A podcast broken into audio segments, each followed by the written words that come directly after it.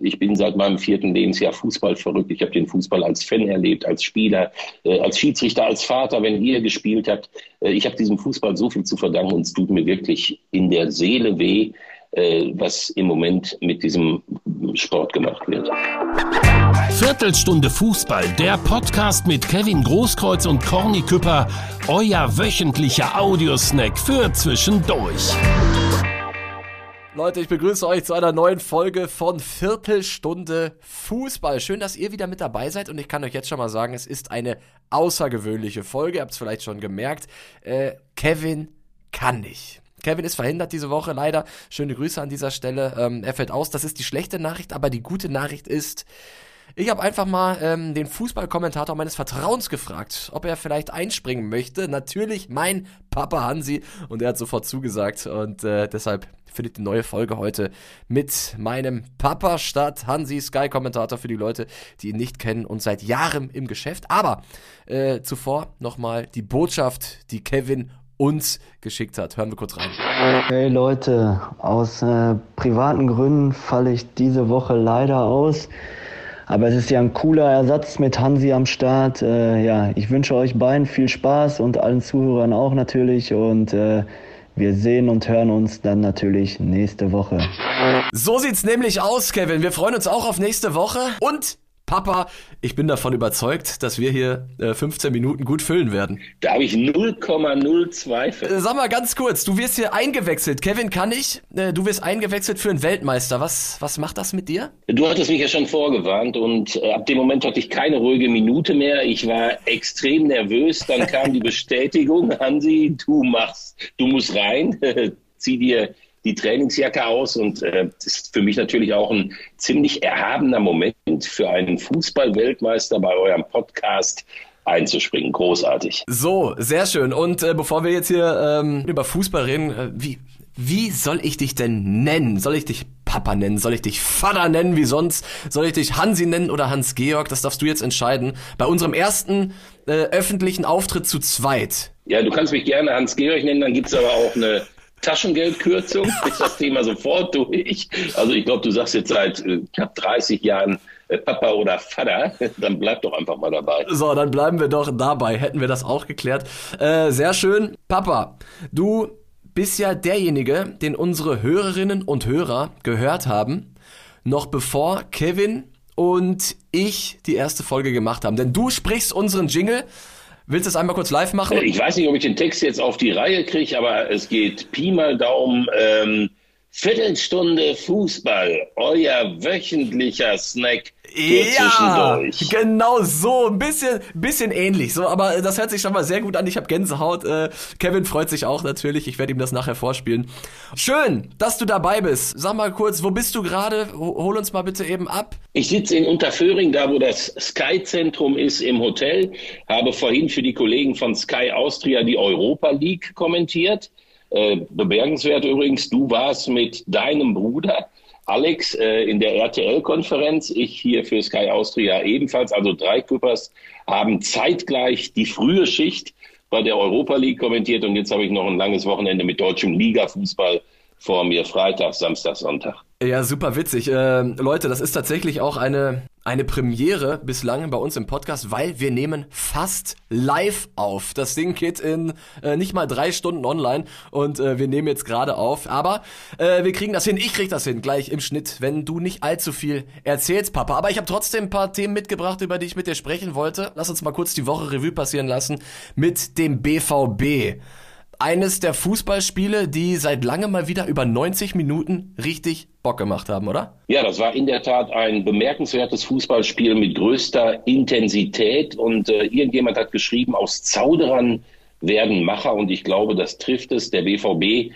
vor der Winterpause eine Mannschaft mit großer Lethargie, mit unendlich viel Glück, dass man äh, überhaupt noch oben dran war und jetzt im Moment passt das und man hat zum ersten Mal wirklich den Eindruck, dieser BVB ist eine funktionierende Fußballmannschaft mit einer guten Mentalität. Ich habe es lange nicht mehr gesehen, dass Borussia Dortmund so gekämpft hat. Bei jedem Einzelnen hast du über 90 Minuten die, die Elektrizität gespürt. Äh, und was heftig war, Chelsea, es gab da Phasen, die, die haben nur gedrückt, Borussia nur hinten drin, mit allem Mann verteidigt äh, und am Ende dann dieser, dieser sensationelle Befreiungsschlag mit Adeyemi. Ja, also das war einer der magischen Momente äh, in diesem magischen Viereck Westfalenstadion, äh, über den die BVB-Fans, glaube ich, noch lange reden werden. Es war eine kämpferisch herausragende Leistung und äh, da kann man dann eben auch mal sehen, wie ähm, ein Spieler wie Marius Wolf oder auch Riasson, der später eingewechselt wurde, Bellingham ohnehin, aber auch ein Schahn, der plötzlich funktioniert, ähm, wie solche Spieler dir weiterhelfen und wenn dann noch diese Wechselwirkung entsteht zwischen Kulisse und dem, was auf dem Rasen passiert, dann hast du endlich mal wieder so einen Tag, wo du sagst, ja, dafür liebe ich den Fußball. Der FC Chelsea ist Zehnter in der Premier League. Äh, erstmal, was sie für Namen auf dem Rasen haben und dann auch, wie sie Fußball gespielt haben, wie sie den BVB phasenweise hinten reingedrückt haben. Da fragt man sich schon, ei, was für ein Gefälle zwischen Bundesliga und Premier League oder hattest du andere Gedanken? Ja, ich finde, wir sollten dieses Spiel nicht immer mitspielen. Ähm, wir haben am Vortag erlebt, wie die Bayern äh, am Ende glücklich, aber ich finde hochverdient in Paris gewonnen haben. Äh, Paris hat, glaube ich, nicht entscheidend weniger Geld zur Verfügung als die äh, Top-Clubs in England. Ich muss zugeben, ich bin hundertprozentig bei dir. Ich habe mich auch gewundert, wie eine solche Mannschaft, die einen solchen Fußball spielen kann, so tief stehen kann äh, in England. Aber ähm, Deswegen müssen wir, glaube ich, nicht äh, anfangen, jetzt auch noch dieses Lied zu singen. England hat so viel Geld und wir nicht. Das wird sich nie ändern. England oder Großbritannien war ein Weltreich. Commonwealth, die verdienen unfassbare Kohle mit der Auslandsvermarktung. Das ist so, das können wir nicht kompensieren. Da müssen wir nicht jammern, sondern das Beste draus machen. Und ich sag mal, diese Europacup-Woche aus deutscher Sicht gegen sehr reiche Vereine in Europa war ja nicht so schlecht. Wie hat Leverkusen eigentlich gespielt? Die, die müssten jetzt irgendwann Abpfiff haben. Äh, um, um die Zeit können wir auch nochmal reingucken gleich, aber du hast, du hast die Bayern schon angesprochen. Ich habe die zusammengefasst bei, bei Prime. Bayern bei PSG und es war wirklich Wahnsinn, wie schlecht Paris ist, wenn Kilian Mbappé nicht spielt. Also die, die hatten keine einzige Chance, einziger ansatzweise äh, versucht, da irgendwie Torgefahr zu kreieren, war ein Freistoß von Messi in der Mauer in der ersten Hälfte. Da ging wirklich gar nichts. Und ich glaube, Mbappé hat auch danach gesagt, wir sind es nicht gewohnt, dominiert zu werden. Aber das haben die Bayern gemacht im Prinzenpark. Hast du es gesehen überhaupt, das Spiel? Ja, ich habe es komplett gesehen. Ähm, ich habe mich erinnert an einen französischen Kollegen, der relativ früh im letzten Jahr oder im vorletzten Jahr gesagt hat, äh, PSG wird nie im Leben ähm, Champions League-Sieger. Ich denke, ui, das ist aber mal eine Ansage. Der traut sich was. dann hat er gesagt, weil sie einfach keine Mannschaft sind. Sie haben die falsche Philosophie. Äh, sie spielen Heldenfußball. Sie versammeln Messi und Neymar und Mbappé äh, in einer Truppe. Das ist ungesund. Und äh, als ich dann diese erste Halbzeit gesehen habe, da habe ich endgültig gewusst, äh, was er meinte. Bayern München hat klar dominiert und es war ein FC Bayern, den ich drei Tage vorher noch äh, kommentiert hatte gegen den VfL Bochum, wo er richtig Schwierigkeiten hatte. Also ähm, ja, sehr bemerkenswert. Äh, Chelsea hat toll gespielt, finde ich, ähm, hat verloren. PSG hat erst am Ende gut äh, gespielt, hat verloren. Also ja, wie gesagt, äh, es ist nicht, es ist nicht alles so dramatisch, wenn in anderen Ländern mehr Geld ausgegeben wird. Genau, ich wollte gerade schon sagen, aus deutscher Sicht kann man sich doch eigentlich überhaupt nicht beklagen, weil alle immer von der Wettbewerbsfähigkeit reden, international. Es war eigentlich eine, eine super Woche, aber jetzt habe ich gerade gesehen, ähm, Monaco hat das Spiel tatsächlich noch gedreht gegen Bayer Leverkusen. Verrückte Nummer. Äh, Papa, du hast gerade angesprochen, äh, PSG ist keine Mannschaft. Ich habe eben Union kommentiert. Ich bin tatsächlich vor 20, 30 Minuten nach Hause gekommen. Ich habe Union kommentiert, auswärts bei Ajax Amsterdam. Das ist eine Mannschaft, von der man genau das Gegenteil sagen kann. Das ist eine Fußballmannschaft, die wie eine Fußballmannschaft funktioniert. Äh, der alte Spruch, elf Freunde müsste sein. Urs Fischer, Oliver Runert. Was die da in den letzten Jahren aufgebaut haben, ist Wahnsinn. Und das gipfelt irgendwie gerade in dieser Phase. Bei Union Berlin habe ich den Eindruck, die haben jetzt äh, sechs Spiele in Deutschland sechs Pflichtspiele gewonnen, fahren dann mit einer breiten Brust nach Amsterdam, sind da die bessere Mannschaft, haben die besseren Chancen, eine tausendprozentige von Torsby ähm, und dann wird ihnen noch ein Tor weggepfiffen, waren die bessere Mannschaft gegen Ajax. Was geht dir durch den Kopf, wenn du an Union Berlin denkst? Ja, Union, das ist einfach nur großartig. Union äh, erfindet sich immer wieder neu und sie machen angefangen beim Trainer, aber auch bei äh, fast jedem äh, Neuzugang weitergemacht. Sie machen äh, alles richtig und wie Union also wirklich durchgestartet ist äh, aus der zweiten Liga an die ähm, oder in die Spitzenposition der Fußball-Bundesliga. Das ist bemerkenswert. Ich habe das Spiel natürlich vorhin auch miterlebt äh, gegen Ajax, weil ich ja in der Konferenz war. Und ich muss sagen, ich war wieder mal unfassbar sauer, weil dieses Tor, was Union macht, das müssen wir uns ja immer noch vor Augen halten, war 100 Jahre lang im Fußball ein reguläres Tor. Und dann kam halt der Videobeweis, der dazu geführt hat, dass pausenlos Regeln verändert wurden.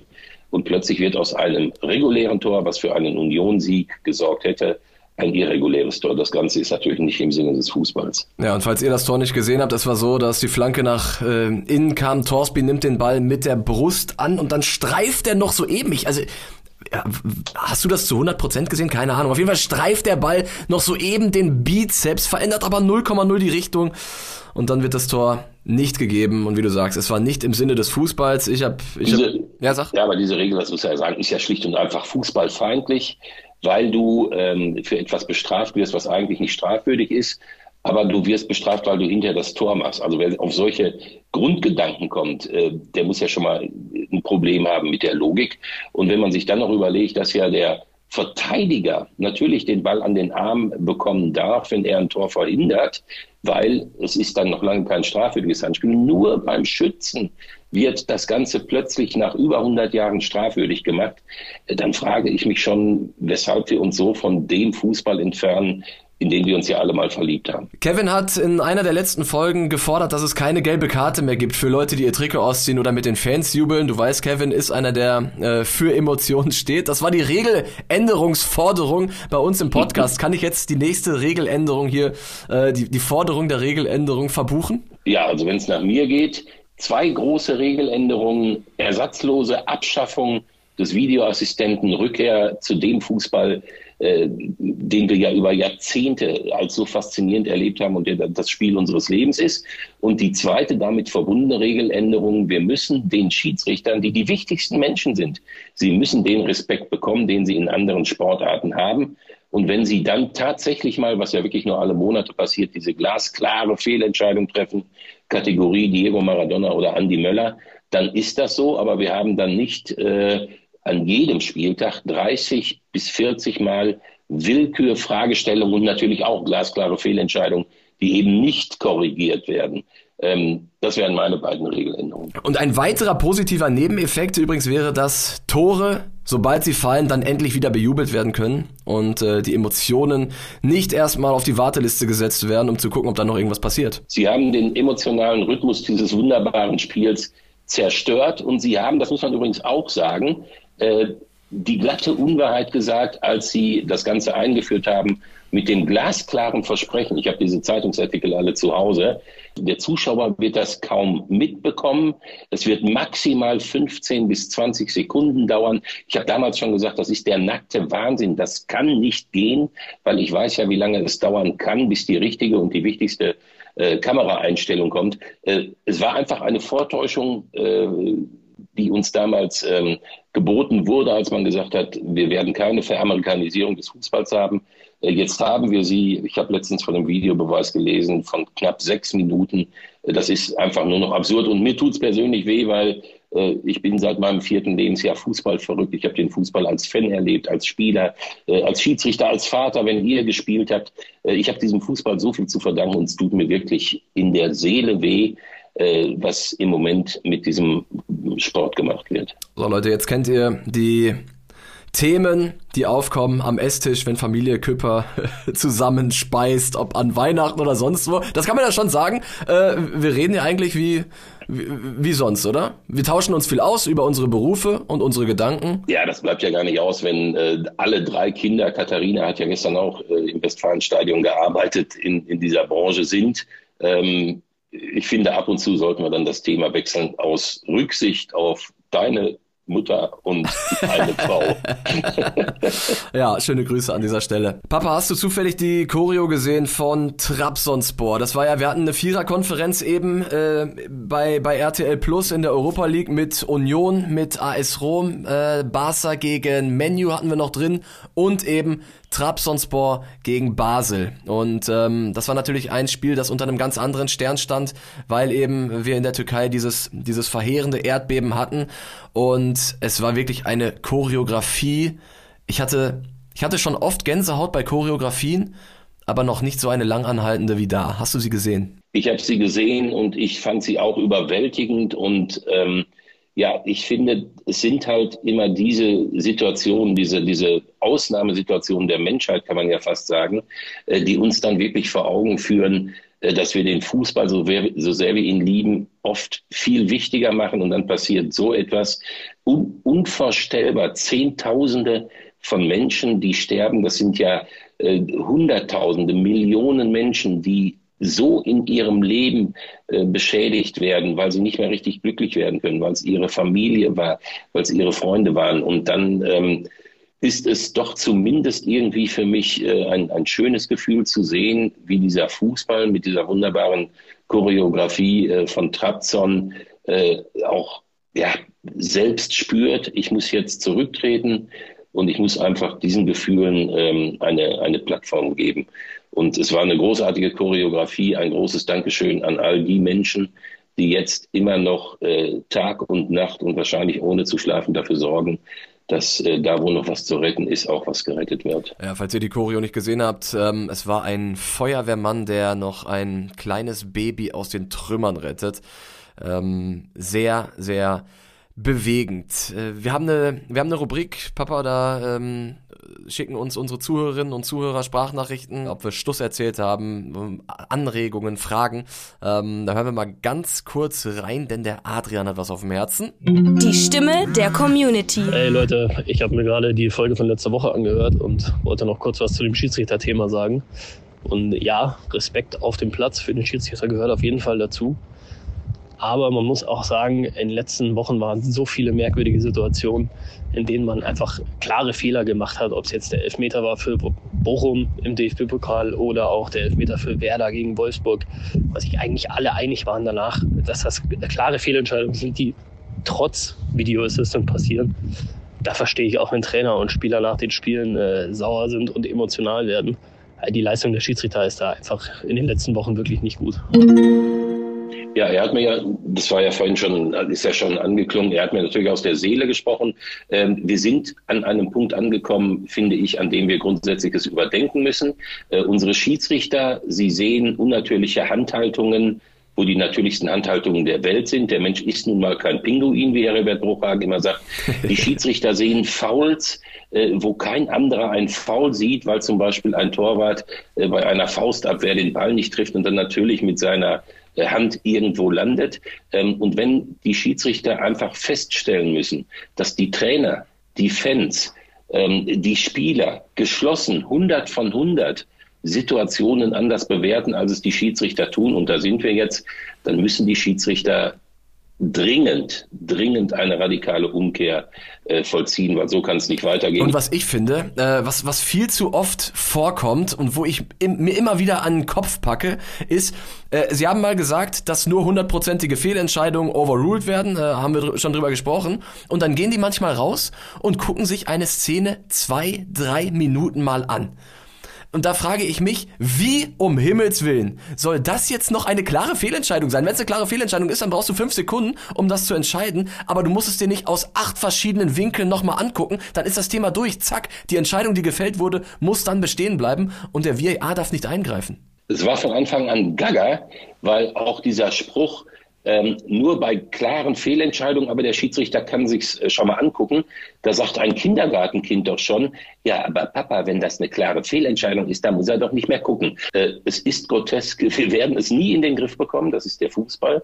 Und ähm, tja, ich kann mich nur immer wieder dafür aussprechen, dieses Spiel zurückzuführen auf seine Ursprünge. Eieiei, ich sehe schon, äh, der Videobeweis, der kommt bei uns nicht gut weg. Weder bei dir, noch bei mir, noch bei Kevin, äh, der sich in den letzten Folgen auch schon dagegen ausgesprochen hat. Ähm, und äh, Stichwort Kevin Papa, über den wollte ich auch nochmal mit dir reden, äh, weil du ja heute für ihn einspringst oder eingesprungen bist. Du kommentierst seit, ich weiß nicht, wann hast du dein erstes Spiel kommentiert? Äh, Im März 1990. kommentierst seit 33 Jahren Fußball. Ähm, du hast mit Sicherheit das ein oder andere Spiel von Kevin Großkreuz kommentiert. Fällt dir spontan irgendwas ein, irgendeine Anekdote mit Kevin zusammen? Ich bin ja auf der Südtribüne groß geworden. Ich habe als kleiner Junge da mit meiner selbst gebastelten Fahne gestanden und ähm, es hat mich ja immer fasziniert. Also dieses Westfalenstadion war ja für mich sowas äh, wie, wie der Tempel der Glückseligkeit und auch dieses magische Viereck meiner, meiner Sehnsüchte. Und dann gab es dieses Spiel 2012, als Borussia Dortmund in ähm, Berlin den DFB-Pokal gewinnt. Und du weißt genau, da unten auf dem Rasen, da steht ein Typ, der wird wirklich immer gelten als derjenige, der von der Stehplatztribüne dahin gekommen ist, der genauso tickt wie alle Fans, auch wenn er ein gut verdienender Profi ist, der genau weiß, was die Menschen auf sich nehmen, um den BVB zu sehen und der das dann eben auch mit einer fantastischen Einstellung auf dem Rasen lebt. Und das war Kevin Großkreuz.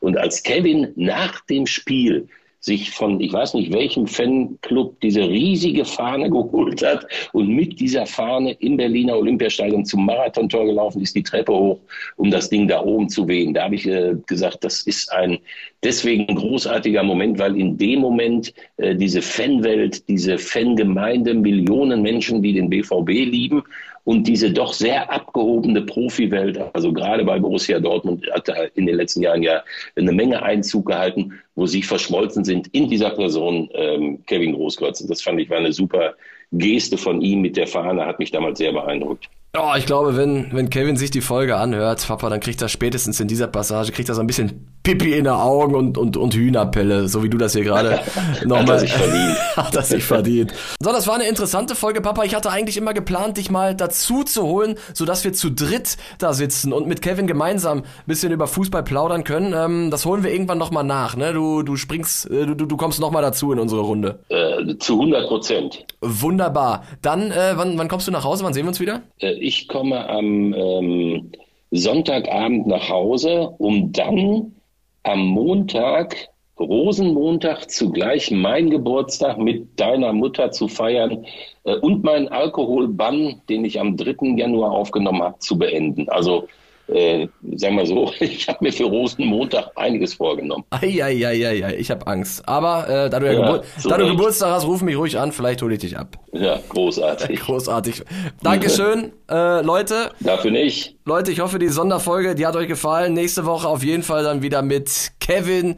KG19 Großkreuz, äh, der stellt den, den Kaffee schon parat bei sich in der Bude, wenn ich ihn wieder besuchen gehe. Und ähm, zum Schluss nochmal eine, eine kurze Prognose. Ich sage dir drei Spiele und du gibst deinen Ergebnistipp ab und wir werden das natürlich dann äh, penibel überprüfen, Papa. Einmal ganz kurz, Borussia Mönchengladbach gegen Bayern München am kommenden Spieltag. 0 zu 2. Oh, obwohl Bayern sich immer schwer tut in Gladbach, okay, mutig. Ja, es ist der absolute Angstgegner, aber ich habe eben am äh, Sonntag auch Hertha BSC gegen Mönchengladbach in einer langen Zusammenfassung für Sky kommentiert und das hat mir aus Gladbacher Sicht nicht so gut gefallen. Okay, dann bin ich gespannt, was du sagst bei Union Berlin gegen den FC Schalke. Union gegen Schalke genau andersrum 2 zu 0. Äh, ich finde es schon bemerkenswert, wie Schalke sich präsentiert. Zuletzt gegentorlos, sie wehren sich. Sie hätten eigentlich zwei dieser drei 0 zu 0 1-0 gewinnen können. Aber jetzt kommt eben Union und über Union hatten wir ja schon gesprochen. Das ist eine Macht. Dortmund gegen Hertha, letzte Frage. Ich bin schon wieder bei einem 2 zu 0. Ähm, äh, ich glaube, der BVB ist einfach im Moment zu stark und äh, auch das 4 zu 1 gegen Borussia Mönchengladbach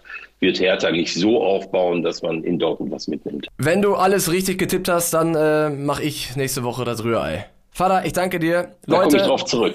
Leute, bis nächste Woche. Bis dann. Reinhauen. Schöne Tschüss. Grüße. Ciao. Viertelstunde Fußball, der Podcast mit Kevin Großkreuz und Corny Küpper, euer wöchentlicher Audiosnack für zwischendurch.